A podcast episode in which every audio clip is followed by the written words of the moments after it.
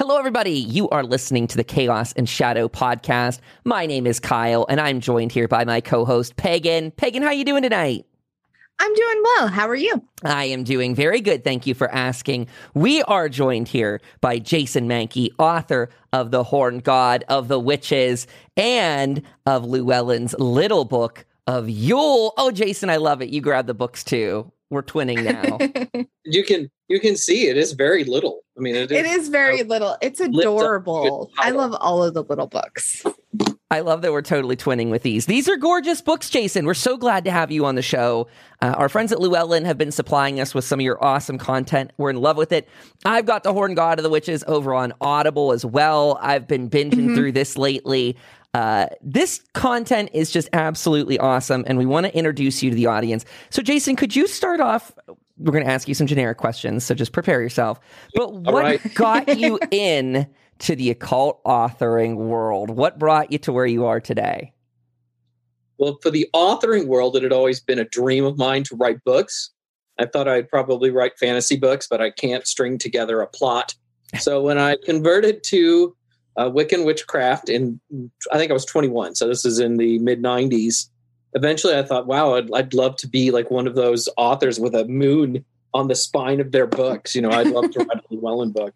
And I did try to write a Llewellyn book about 2004, 2005. I submitted an early version of what would become this, The Horned God of the Witches, which they promptly rejected because I wasn't really quite ready to write a book. But I started blogging and I wrote a blog and I still have this blog.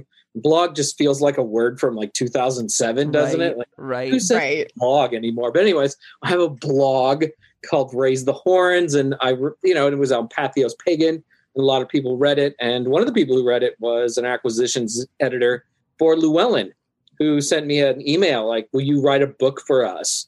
And that's how I started. Really, uh, kind of had given up almost and then they were like, just, will you do this? And I did this happy dance around my house. Then my wife comes home from work and she's like, how much is that going to cost me?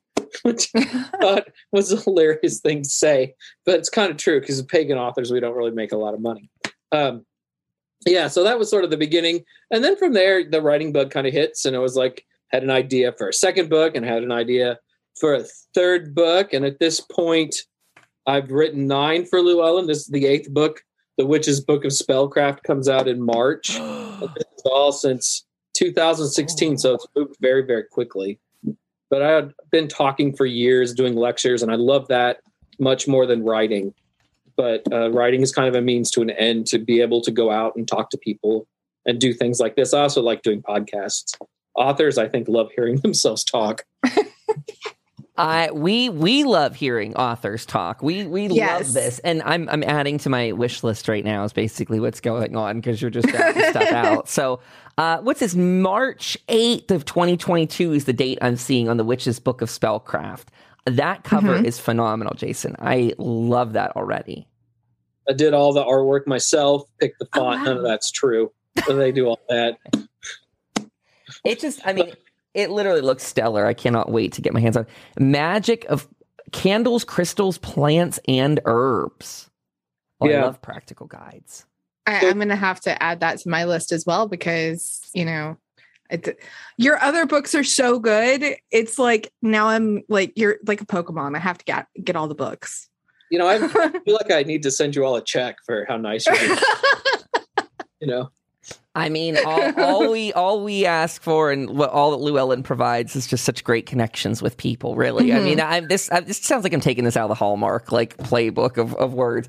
But seriously, we meet so many cool people like you, Jason, and and it's through many different circles um, that we've run into for these last years in the occult and paranormal communities that we've been introduced time and time again uh, and uh, the idea of the content you're putting out there too is something I'm in love with. If you're working on practical books, those especially uh, speak to me as someone that's new to spellcraft, new to discovering my witchy side of things. Anytime someone's putting out a practical guide or like little Llewellyn's little book of series, those are such like accessible shortcuts in a way for someone that's just picking up the practice and kind of trying to learn the bones of it. You can go miles and miles deep when researching history, like I think you do in The Horned God of the Witches. Mm-hmm. But when you're just popping in, These are so useful, and I can't wait to put like tons of this little book of Yule into practice this year. Uh, for me, when I write a book, I usually want to write the book that I wish I'd had 20 years ago. Love it. You know, it's like I didn't have this question answered, so I'm going to write a book about it. There's never really been a book about the horn god from a major publisher, so you know that was one of those things I wish I'd had 20 years ago. You know, sometimes to get the things that you want, you have to do them yourself. So, you know, I write books to answer my own questions a lot of the time. I think that's spectacular. And I, I want to say that you mentioned that in The Horn God. Either you or Laura Tempest Zakroff mentioned that in one of their books that they wrote this book because there was not the book that they needed when they were starting out. Um, either way, it, it's just absolutely wonderful. I'm so glad that you wrote it. I am thrilled that you put so much amazing stuff in that book uh, between the literature, the history, connecting so many different archetypes of the horned god into it it was just it, it is a masterpiece i'm not trying to be like absolutely you know um blowing smoke up your butt but it, truthfully it is absolutely probably one of the best books i've read this year I was really happy with how it turned out. And I will admit, you know, sometimes when I'm writing things, I'm like, wow, this is terrible. You know, like you're always your own worst critic. Mm-hmm. But when I got this book back, I just couldn't put it down once I had it in my hands again. There's something about holding the book that you've written and seeing it mm-hmm. published and printed and laid out with this nice font and something that's not a word document. It just makes it real. And going through the Horn God, I'm you know I'm just I'm pleased as punch with it. The rest of my books, there's always things where I really think I got you know maybe I got a, a fact wrong here or there or something or didn't write a paragraph as clearly as I would have liked but this book really hit everything that I really wanted it to hit. The publisher asked me to trim some things down. Like my editor's like, the Krampus section is way too long. It's three and a half pages. And I think that could be shorter. I'm like, no, it can't be shorter. It's the Krampus. yeah. I personally I mean, really enjoyed the the take on Lucifer in the book myself. Mm-hmm. Um, as someone that's always been drawn to that kind of archetype, that one in particular, as Pagan and I see and talk about in Chaos and Shadow a lot, is uh, we, we, get these ideas in the mainstream about demons and the devil and everything's this, that, and the other, and it all gets construed. It all turns into people just swearing it whatever what they perceive as demons in a corner. This is a really good take on what Lucifer the Lightbringer is versus some other approaches and how they intertwine. Like I really appreciated the background that's provided in this book, uh, which was one that's kind of sorely missing, I think, in general when we approach Lucifer and the devil role. Like there's just accessible books like yours uh, just don't seem to have it. And if you're not willing to go into these deep archaic tomes, I, I don't know how you're going to get other opinions on it. So that chapter alone just really blew me away. Really dug it. When you look at like the bestsellers in the witchcraft category, a lot of them are still books from the 80s and mm-hmm. early 90s. I mean, it's mm-hmm. Scott Cunningham, it's Ray Buckland.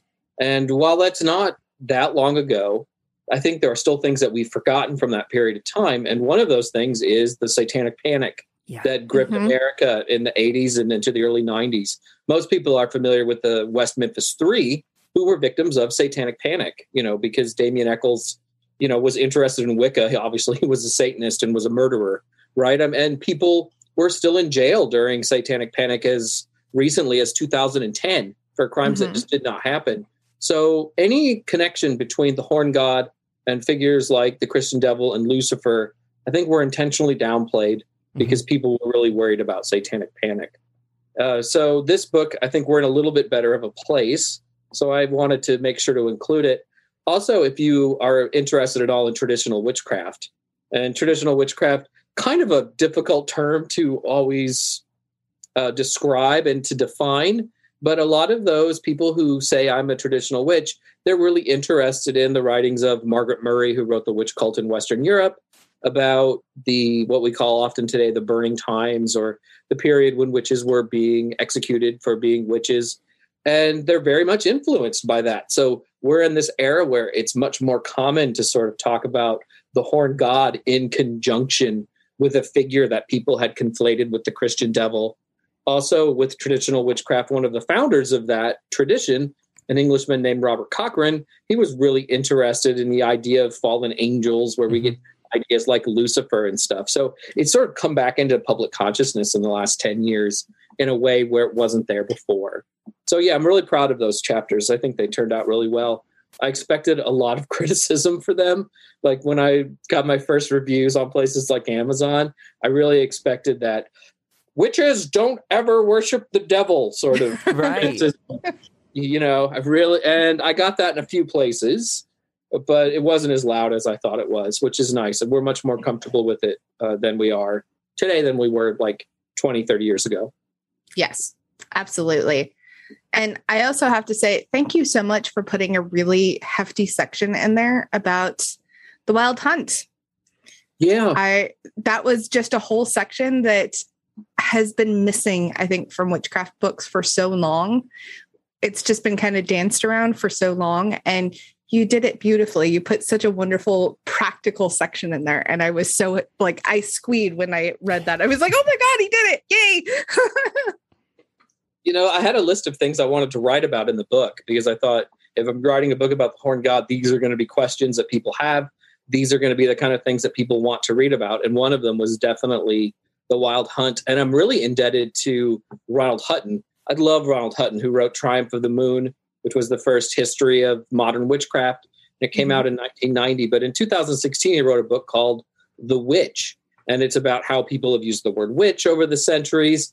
But there's a big section in that book on the wild hunt, which with some of the best up to date scholarly sources and stuff. And it was really sort of mind blowing to me because before that, all that you really ever read about the wild hunt was what was said by Jacob Grimm in the Mhm. 19th century. And that's kind of where everything stopped. So I'm really, I got to read The Witch at just the right time to make sure I could get some of it into our book, into my book. But also, one of the great things about the wild hunt, though, is that that idea is constantly reimagined too. And when I mm-hmm. go to pagan festivals, I'll hear people like, "Yeah, we're having our wild hunt tonight," and it's always just a little bit different than somebody else's wild hunt, which I think is great because ideas change and evolve, and people use them to better themselves. And usually, that's what people do with the wild hunt type rituals. That's awesome. That's so awesome. I love it. Well, I, I have some questions here uh, leading into the little book, little book of Yule. As I'm looking at it and I'm leafing through it, I'm sorry we're bopping back and forth between the two, but these are just phenomenal books that we really want our audience to get in their hands. Uh, in this book, Jason, you put together a really good history leading up into the holiday for folks, uh, putting together how it morphed into what we're practicing currently, but gives a lot of different ways you can build a foundational holiday of your own, I feel. And so I was wondering if you could talk to our audience today some things that they can put into their festivities for this season. What are things you feel like might be missing out of um, the average witch's Yule season? What's something they could do maybe to spruce up if they're feeling a little lackluster this season? Wow, um, that's a really tough question. We went from history to to sprucing things up. I mean, of course, you can get a spruce, get There a nice pine, get that in your house. That's always good. Uh, you know what I love about Yule and the and this book was not really written for witches, so it's very different than a lot of my other books, like the Llewellyn's Little Book of Yule series or Little Book series Mm-hmm. is written for anybody who's interested in magic. And a lot of different types of people practice magic and are looking for that. So it's not necessarily written for a strict witch audience. So it includes like a lot of kind of things that most people would associate with Christmas and all that. But for me, what I love about this season, and to me, Yule is a, a season with a lot of different things going on, is it seems like it's something that everybody shares. I mean, if you look at Christmas, half of the shit in Christmas or more really comes from ancient pagan celebrations. You know, Mhm. people often that's over exaggerated in a lot of pagan circles and witch circles. You know, and and but in the case of Yule and Christmas, it's absolutely true. The Roman Saturnalia and the January calends, which was their New Year's celebration, had a huge impact on how people still celebrate Christmas today. So I think it's great that you can like go to any store in the world and you'll see like evergreen branches. Oh, who are the first people to decorate with evergreen branches? Pagans. You know, oh, oh, there's candles. Our church is having a candlelight service. Do you know who used candles in the darkness of winter? Right. Christians ever did? Oh yeah, pagans in in ancient Rome and amongst uh, Scandinavia and other places. Uh, so really, like when I'm out and about, I'm just overwhelmed with how much magical bric-a-brac is available at Yule and how long these customs have survived. I mean, we're talking 2000 plus years now for, and people have tried to stamp them out over the years. Mhm. The only real war about Christmas has ever been Christians trying to get rid of Christmas because they know what it is, a pagan holiday about gluttony and being drunk. And so they hate it. Uh, but for whatever reason, it always endures, and it endures with all of these trappings that are genuinely anciently and ancient, you know. And I think that's great. And to me, going out when I see that, I find it invigorating. You know, like no one can squash magic as hard as they try to squash magic. I love that you took it that way because I think for people just, and I want to say I use the word witchcraft loosely in this sense, like you mentioned, uh, just the practicing of magic. I should maybe redefine that. Um, to say uh, we got a lot of people approaching magic, maybe even just since the pandemic of being, you know, in in house. We've got TikTok, we've got all these different sources. There is conflict about what is quote too christian for someone that's a, a witch or an occult or pagan practitioner um, we see those kind of feuds happen online i'm so Yeah. glad that you talk about like the evergreen and such coming into the home and maybe you could speak a little bit on that so that people can find some footing in that way It is. It is really contentious. There are people like you know, you know, if you're if you're a pagan and a witch, how dare you ever do anything with Christmas? You know, right. And then you know then there are you know christians who are you know horrified that their friends are doing things which date back to ancient paganism. You know every holiday is a mixture of ancient pagan ideas uh, christian ideas. We live in a dominant christian culture. It's hard to escape from. And secular ideas. Most of the ideas that aren't pagan within christmas are probably secular or arose independently from christian tradition and really one of those is the use of evergreens. I mean, that was something the Norse used. It was something the Romans used. They didn't decorate with entire trees necessarily, but they put the branches up in their homes. They put wreaths on their doors. Part of that is probably because there aren't a whole lot of green plants in December in Europe, right? I mean, that's the same reason that people decorate with holly and they decorate with mistletoe. That's what's green at the time. Uh, so people want to bring that life back into their lives you know there's the old magical idea of like attracts like that's why you decorate with green so that you can get back to green you know you celebrate the abundance of food that is usually around in december um, and but you're also celebrating the eventual rebirth of life um, Mhm. yeah i'm kind of just rambling now because all the stuff gets me i so love it this is what so i want to hear so excited Yes. about the whole season. Uh, but yeah, it's you know, and people get like so angry about some of it, and you know, just if it speaks to you, use it. You know, my grandparents used it. I should be able to do it too. i love Mhm. that Yeah, you know. I mean, we have we have an activity set up at our house right now for the holidays. I mean, do my three wise men look like they're giant trees growing up out of the earth? Absolutely, because I'm weird like that, and I want like a more pagany nativity scene, but I still have it up in the house. Well, I mean, that's something that I have heard Christians and pagans fight over between the birth of Jesus and the birth of the Holly King and the, all of that, and who's right and who's wrong. And at the end of the day, I think it's whatever you're comfortable with. And I really like the idea of having kind of even a pagan nativity scene where, you know, maybe it is the birth of the Holy King over Jesus and or maybe jesus happens to be one of your deities whatever works for you that's your practice but i absolutely love the idea of you know i think that if everybody kind of stopped and looked and has now realized that it's not a war on christmas versus pagans versus christmas or christmas versus christianity or whatever i think if we all just kind of stopped and realized it's all kind of one holiday now and it's a mixture of it and we all have different ties to it but at the same time it is still a mixture because we've made it that way and we could still celebrate it that way Yeah, I think very consciously we sort of made it that way. I mean, if you, especially in the medieval era, era Christianity is not a religion of joy in any way. Yes. Right? Pretty austere, unless you know maybe you were rich or something. But there was something about the holidays and keeping those pagan traditions, which were fun and joyful, and it gave people something to look forward to throughout the whole year. When it comes to the nativity scenes, though, you know, when I was growing up as a baby witchling, our Yule rituals most commonly were about the rebirth of the sun god, right? Mhm. That was one of the big things. Like, you know, on solstice, the goddess makes a, you know, a, a solar baby and then, you know, he grows throughout the year and you have this whole wheel of the year myth. I'm trying harder to get away from that as I get older. But I always liked the I always like that kind of story, right? And when I see nativity scenes, I just kind of see like my solar deity within that manger or whatever, you know, and being born the same time of year, you know, doing something that people consider mostly positive. Yeah, you know, it's, all good.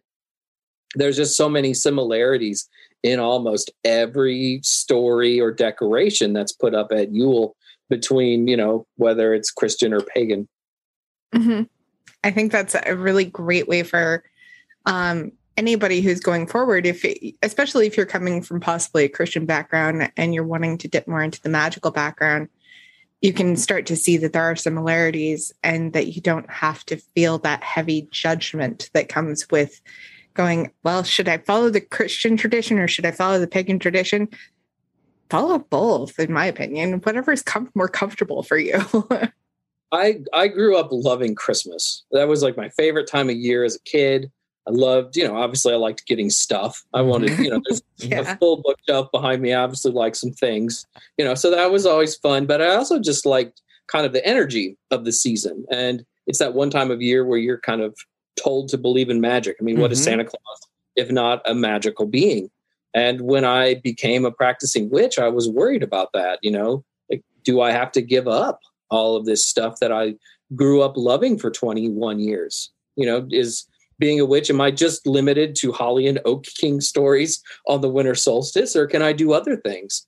And then, you know, lo and behold, you research the holiday and you see all these traditions that very much come from pagan antiquity and to me are as magical as anything else I do the rest of the year. So I was al- I was always really happy that I got to bring all of that stuff with me as a witch from my childhood.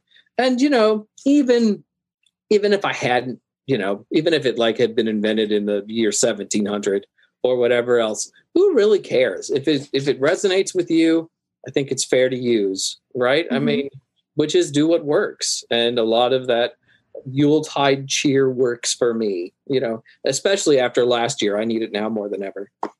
Oh, yes. I understand that. Yeah, the, the last year was one uh, probably my lowest point of uh, Christmas season celebration. I'll just put it that way. Because Jason, I, I ring true with what you said there. Uh, grew up in a Christian sort of household, not strong practitioners, my my parents, but. Uh, I, I love the the celebration of the season, that energy. Like you said, we're told to believe in magic. And as I'm putting together my first Yule altar this year, eh, maybe that's a little bit of a, a faulty wording. Last year I had a tiny one, but not of this scope or scale. This one, I'm looking at old ornaments and things around the house, and I'm, I'm I'm incorporating more and more, staying above that kind of argumentative war of what's what's theirs, what's ours. It's if it meant something to me as a kid that is if it channels in that correct energy for me what i want it to then bring it on board. Let's have some of it. Got some nice pine cones out uh, got some nice little candles going. I'm starting to feel the yule season this year and i got to get my my tree up. It's my multi-purpose yule christmas tree and i need to finally unbox that You know, what's most important is what's yours, right? Like what works for you this time of year. And c- Christmas is hard to escape culturally Mhm. too. I mean, it is a it's a national holiday in the United States. Pretty much everything is closed. even if you don't celebrate Christmas, it's likely uh, that somebody in your extended family does somewhere along the road. You know, I mean, at our house, we do several nights of Yule. We have a couple covens, so we're doing Yule with the coven, but our families all celebrate Christmas. So we, you know, we open presents on the 25th. What else are we going to do? There's nothing else to do yeah might as well go ahead.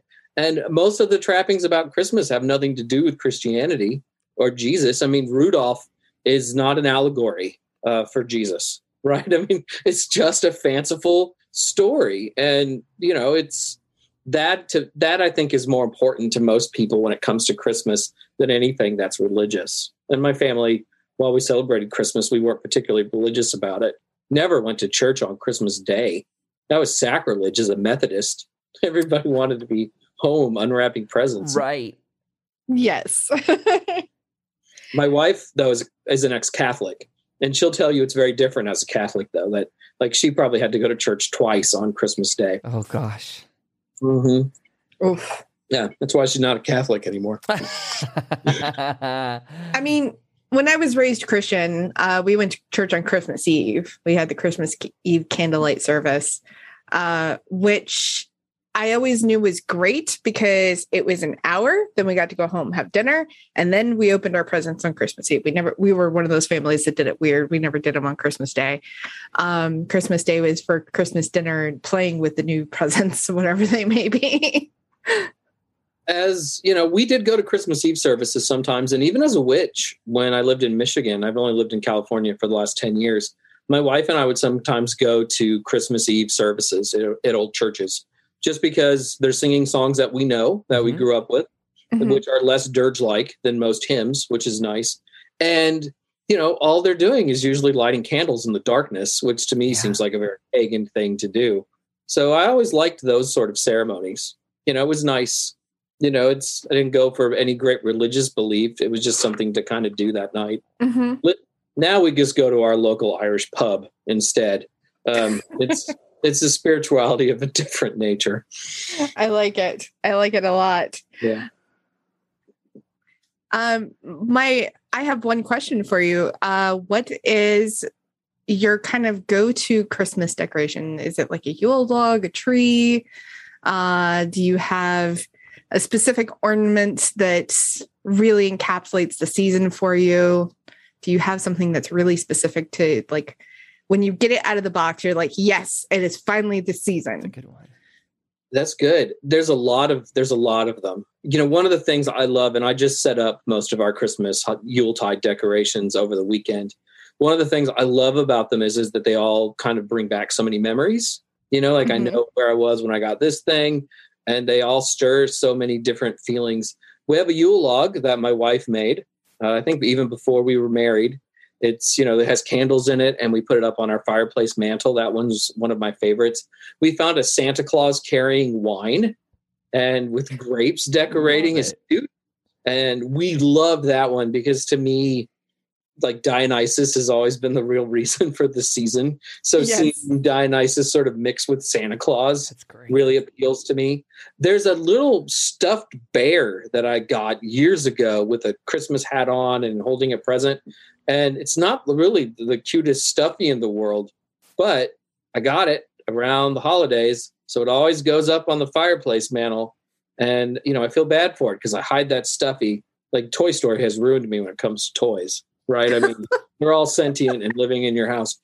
Um, but you know, when I when I I feel bad for that stuffy because it's living in a box in my basement for 11 months. But when I get it out, you know, to me that really feels like the Yuletide season is here.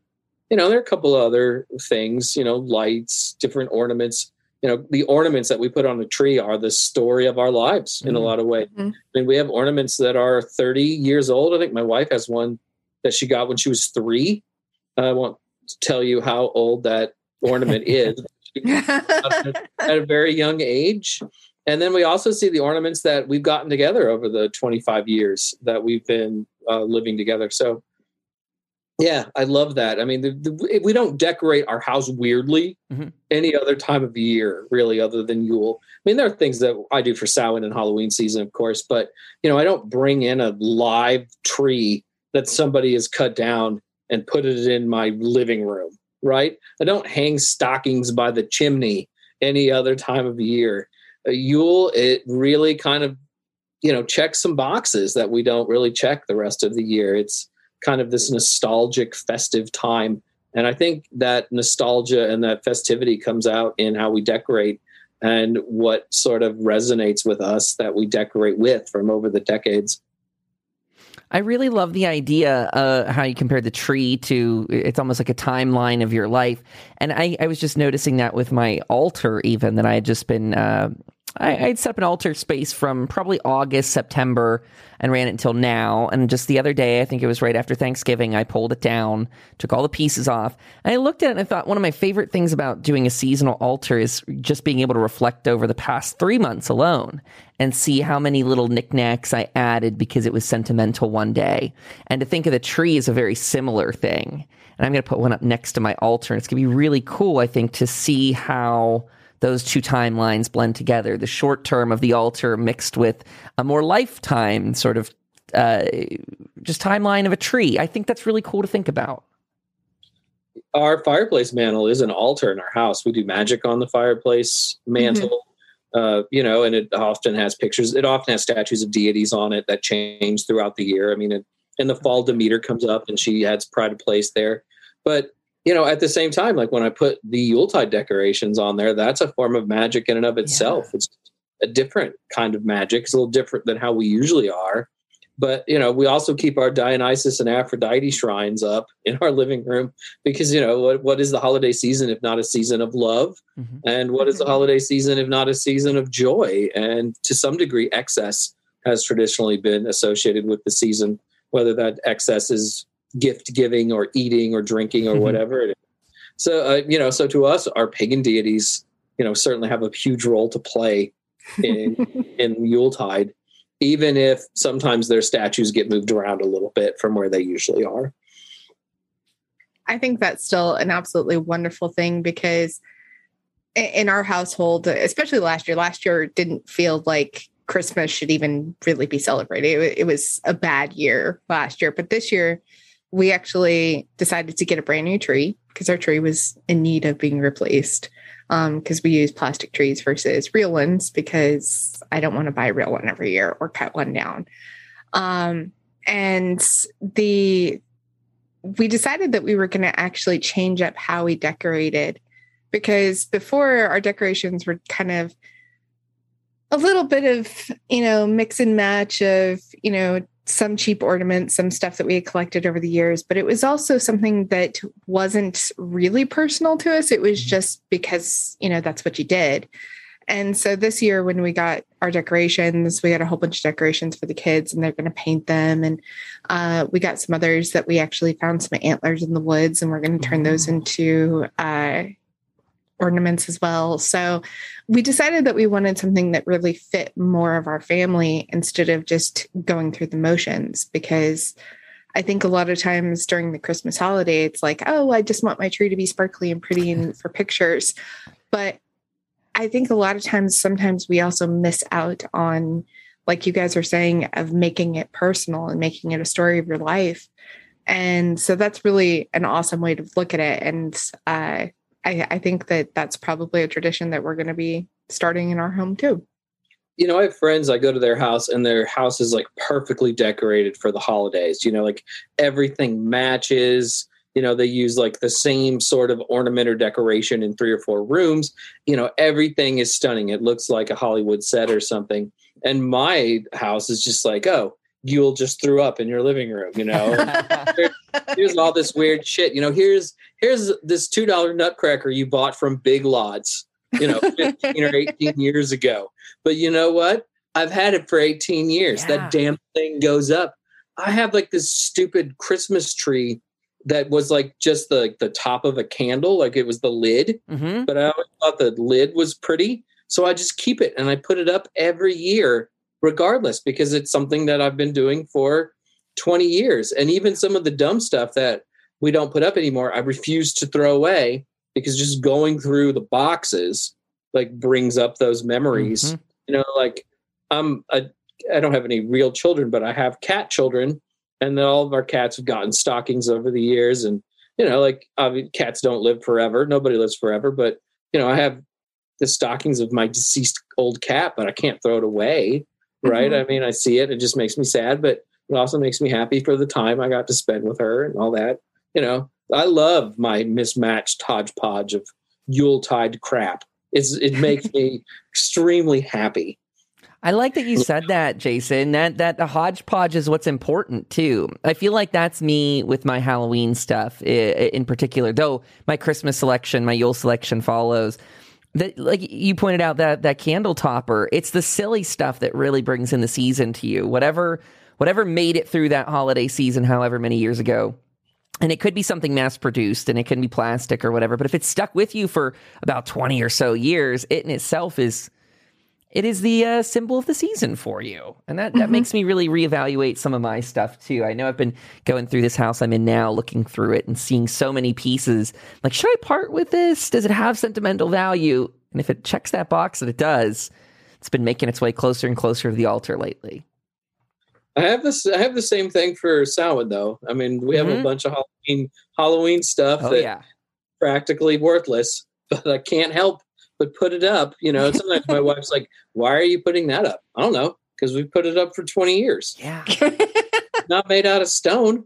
You know, I absolutely love that. I think our, our decorating season starts in like September and maybe ends in like February when I put everything away.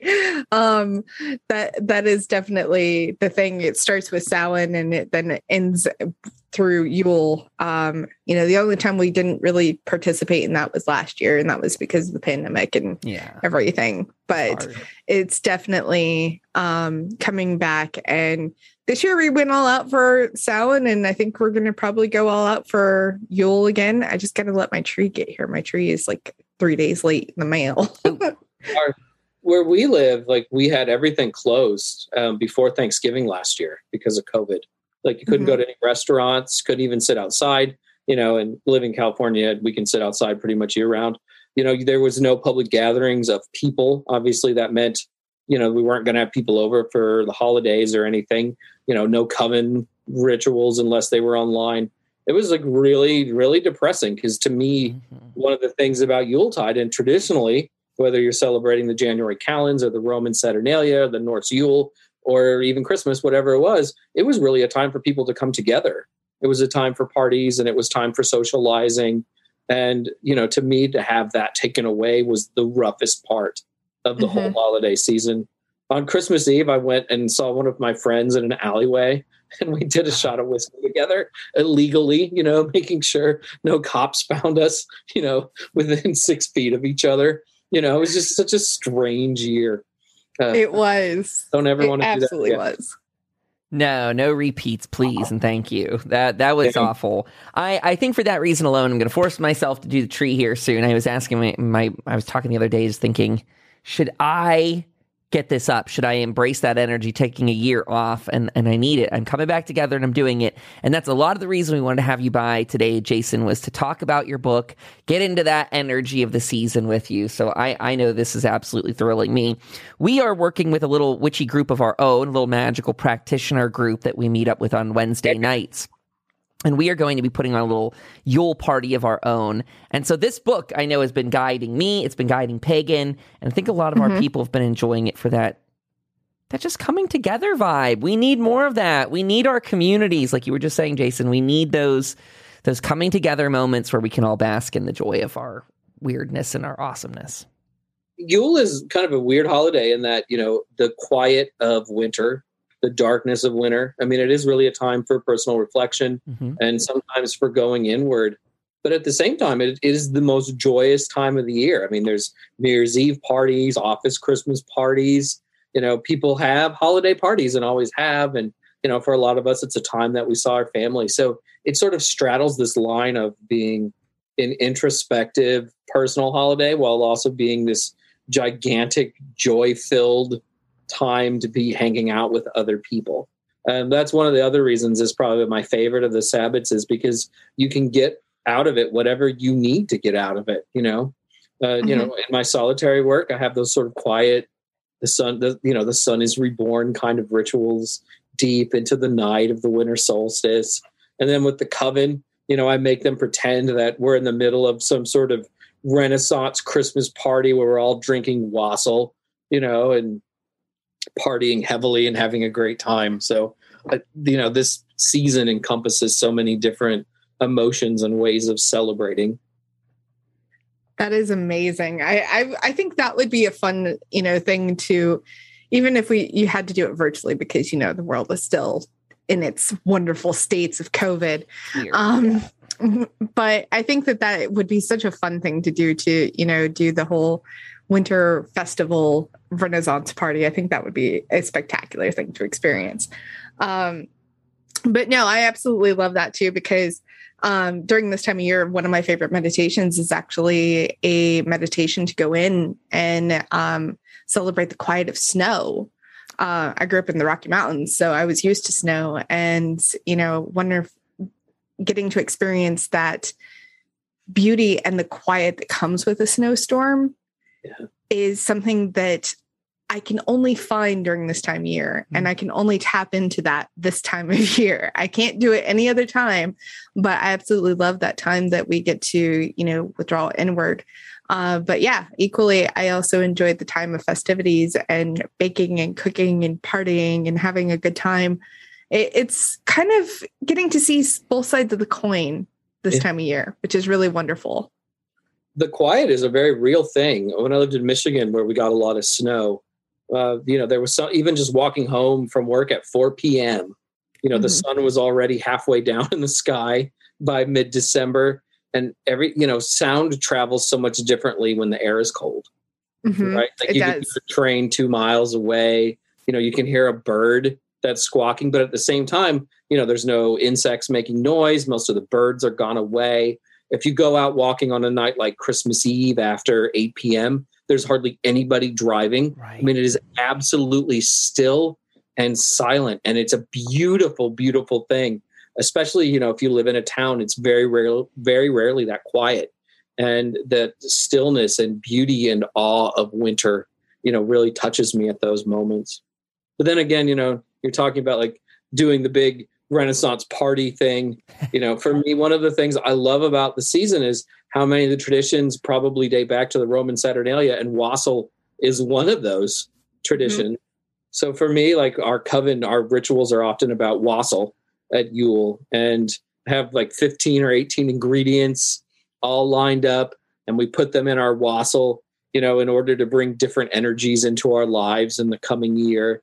You know, like vanilla for sweetness, throw some rum in there for a little bit of adventure that kind of thing. I love, you know, and then we all, you know, toast and salute to our good health or whatever it is. I love that kind of thing, you know, and wassail was really this subversive way of dealing with rich people back in the day. I think today when we talk about wassail, most people think of it as something like going Christmas caroling, right? Here mm-hmm. we go wassailing.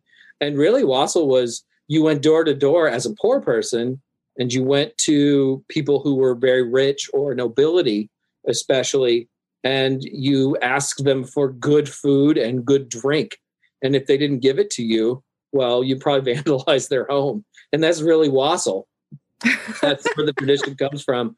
You know, sometimes the people would bring really bad booze with them and exchange bad booze for great booze or whatever it is. But it was really about subverting the social order. So there's also something really sort of transgressive about the Yuletide season that I really love. That Most people don't awesome. know about that part of it, you know. No, I no I actually clue. didn't know that either. this is me just rambling about Yule. I told you I could do this for a long time. Yeah. I, ramble away. We enjoy it. This has been wonderful so far. and also, you know, you also talk about how that kind of change in energy happens mm-hmm. in September, right? You know, we decorate for Halloween and Samhain too, but all of those holidays are really interconnected in a lot of ways. Because if wassail sounds a lot like trick or treat, yes. it's, not, it's not a coincidence. It's just that we didn't know where to put wassail traditions in the United States. So we sort of, you know, inserted them into Halloween, you know, but it's the same basic thing, you know, give me stuff and I won't hurt your stuff. Mm-hmm. and, and there are also still like really great decor, like dressing up traditions that are associated with Yuletide holidays that mm-hmm. we don't think about very often anymore. Today we associate, you know, oh, I'm going to wear a costume with Halloween, but people used to do that at Thanksgiving up until like the 1920s in New York City. Yeah. And in Newfoundland, um, in Canada, they still like go door to door as mummers on I think Christmas Eve or Christmas Day, and they wear these horrifying like costumes like you know like these homemade costumes with like a pillowcase for a sheep like for a, for a mask and they go door to door and you have to guess who this person is who comes to your house because they're most likely one of your neighbors and you get to ask them questions but the people will you know pretend that they don't like they won't answer you with their real voice you know? You know are you doug next door? Of course i'm not doug. You know they'll talk like that and you know and if you like go and look up like their costumes it's horrifying you know but it's so cool because it's this old really old tradition that dates back for centuries and centuries and people are still doing it in isolated parts of the world. And in philadelphia the largest mummers parade in the world takes place on Oh, january wow. 6th which is again you know an old holiday tradition that comes from the roman saturnalia. So yeah i mean oh this is the best time of year. Oh my god this is the best time of year. Sorry. Oh, I now you are. Now you all are getting me very excited so I love it so much. I didn't know that either. That that's so cool. You came here and taught us some really awesome things. Uh, but that's a very interesting thing. When you were talking about the the tradition of uh, wassail with uh, Saturnalia, I, I instantly thought of trick or treating, and Yeah. you know, if you didn't give good candy, your house was going to get egged in toilet paper. Right. Yeah. so Yeah, That's people are really very serious interesting. about that stuff. You know, I mean, I mean, we used when I was a kid, we used to roll people like we would call it TPing or rolling somebody's house. You know, if they didn't give Mhm. out candy. Yeah, I think it's I think it's a great tradition. If you're not going to play along, you're going to be punished. you're going to be punished. that is the spirit. Yeah. Uh, this episode has just absolutely been amazing. And, and Jason, we're going to have to have you back on the show to ask more questions, to get, dive deeper into these. Um, but, but in lieu of time for tonight, I want to ask where should people get involved with your work? We've got these two great books, you've got a new one on the way. What should people be keeping their eyes open for? I am bad at social media. Like I didn't know that if I was going to be an author, I'd have to manage social media pages. But of course, you know, I have an Instagram account and I have like a Facebook account because I'm an old person, and I have a Twitter account. You know, I mean, I'm pretty much everywhere. I even have a TikTok account, though I don't make nearly enough videos, according to some of my TikTok friends Oh, uh, you know, I'm around everywhere. Um, yeah, I have a Patreon that starts at two dollars, which often has like a lot of my old embarrassing work from 20 years ago. So if you like my writing, you can hang out with me there. Uh, yeah, so I try to be try to be everywhere, even if I'm not particularly good at it. Um, I'm a very slow writer, though, so like writing takes up a lot of my time. hey, you got But you're a a very good writer. I was gonna That's- say- that's the important thing. great body of work, awesome pieces. So it shows. you know I- as i said you know i try to be not awful and i'm like my own worst critic you know i struggle with every sentence until it makes me not want to throw up anymore so that's really good you know That's a massive part of it. That is Yeah. huge. Well, Jason, thank you for taking your time tonight to, to come on here to chat with us, to introduce yourself to the Chaos and Shadow audience. Um, we are are just super awesome, super happy to have these books in our hands. So thank you to Llewellyn for sending them. Uh, you got that moon mark on there, Jason. Like you said, you got you got the moon. You wanted it on books, and now it's on two of these ones right here. So new one on March 8th, it looked like. We're going to Yes. have links. Want to remind the people about the Witch's Book of Spellcraft. Want to give them a little teaser of what they should be expecting in there. oh so i not only did i write this book but i also kind of wrote it with three members of my coven including my wife who are much better at spells than i did so it's got a lot of different sort of magical ideas in it but it's sort of a book that explains how different magical techniques work you know like you know sometimes you read things like put a stone in the bag and then you'll get what you want. Well why does that work? You know how does the stone's energy different from differ from the energy of an oil or an incense? So it kind of gets deep into that kind of idea. There are also over 100 different spells in the book uh, scattered throughout with a lot of extra like some friends of ours who uh, decided to like submit some spells to our book which is nice. So there's a lot of different witch perspectives in this particular book again you know it's one of those things that i've always wanted you know these this answers things that i wish i had had answers to 20 30 years ago and it you know talks about all the major disciplines that are used by most witches whether that's crystals or herbs or incenses or candles. It's all somewhere in this book. I'm really, really happy with how it turned out. I'm very excited to to see it out in the world. Hopefully in March. Supply chain issues, though. Who knows? Yes. Who We- knows? been hearing that from all of our friends. So to everyone out there, mark your calendars. It is it is up there for pre-order as of now for March 8th, 2022. But bear with us, everyone. The world is weird. Shipping is weird. Bear with your small business shippers as they deal with USPS and beyond. So uh, add it to your list, get it in your carts. Jason, thank you again for taking this time. I mean, this is really, really awesome. That book is going on my list. These two we're going to have linked for everybody Horned God of the Witches and Llewellyn's Little Book of Yule. So, Jason, we will let you go for the night. You be super, super safe out there, and we'll look forward to chatting with you again, probably timed to that book release, if it sounds like a plan to you. This has been so much fun. I feel like I'm just getting warmed up. Ah. Like we haven't even talked about Krampus. Uh, but yes, uh, a- absolutely. Anytime that you want to hang out, I'm down. Excellent. Oh, I love to hear that. I, I, I'm sorry that we got you onto the. We just got you warmed up and we're letting you out the door. But uh, this that's the fun thing about chatting with friends. An hour goes by in a blink of an eye, and then yes, it does. make it happen again. Okay, Jason, Pagan, you all have a beautiful, beautiful evening. To everyone out there, You stay as well. safe. We will catch you soon on Chaos and Shadow. Bye bye. Bye bye. To everyone out there at home, I am just concluding this little episode here. This is uh, one of the first times concluding a live interview while, while staying live like this. And to the people at home listening to this, the podcast player, thank you. Thank you so, so much for being a Chaos and Shadow listener, subscriber, supporter. If you want to continue helping this show out, the best way to do it become a founder member up on the website. We send out goodies every month. If you're watching this live on YouTube, you are seeing a preview of what's going to be mailed out in February. This is a gorgeous rose soap, handmade. Uh, that will be going out in a package of goodies, including a new scout badge style thing we're doing in 2022. So come earn your paranormal and occult scout badges with us. Going to be an absolute blast. Can't wait to get into that. Massive thank you to Jason for coming by tonight. Check out those books. We'll have them linked up on the blog, revelatornetwork.com. Uh, thank you to our friends at Llewellyn who sent us these books and many, many more amazing things for us to review, preview, and tease. I'm trying to think if there's other things that I want to put on your agendas.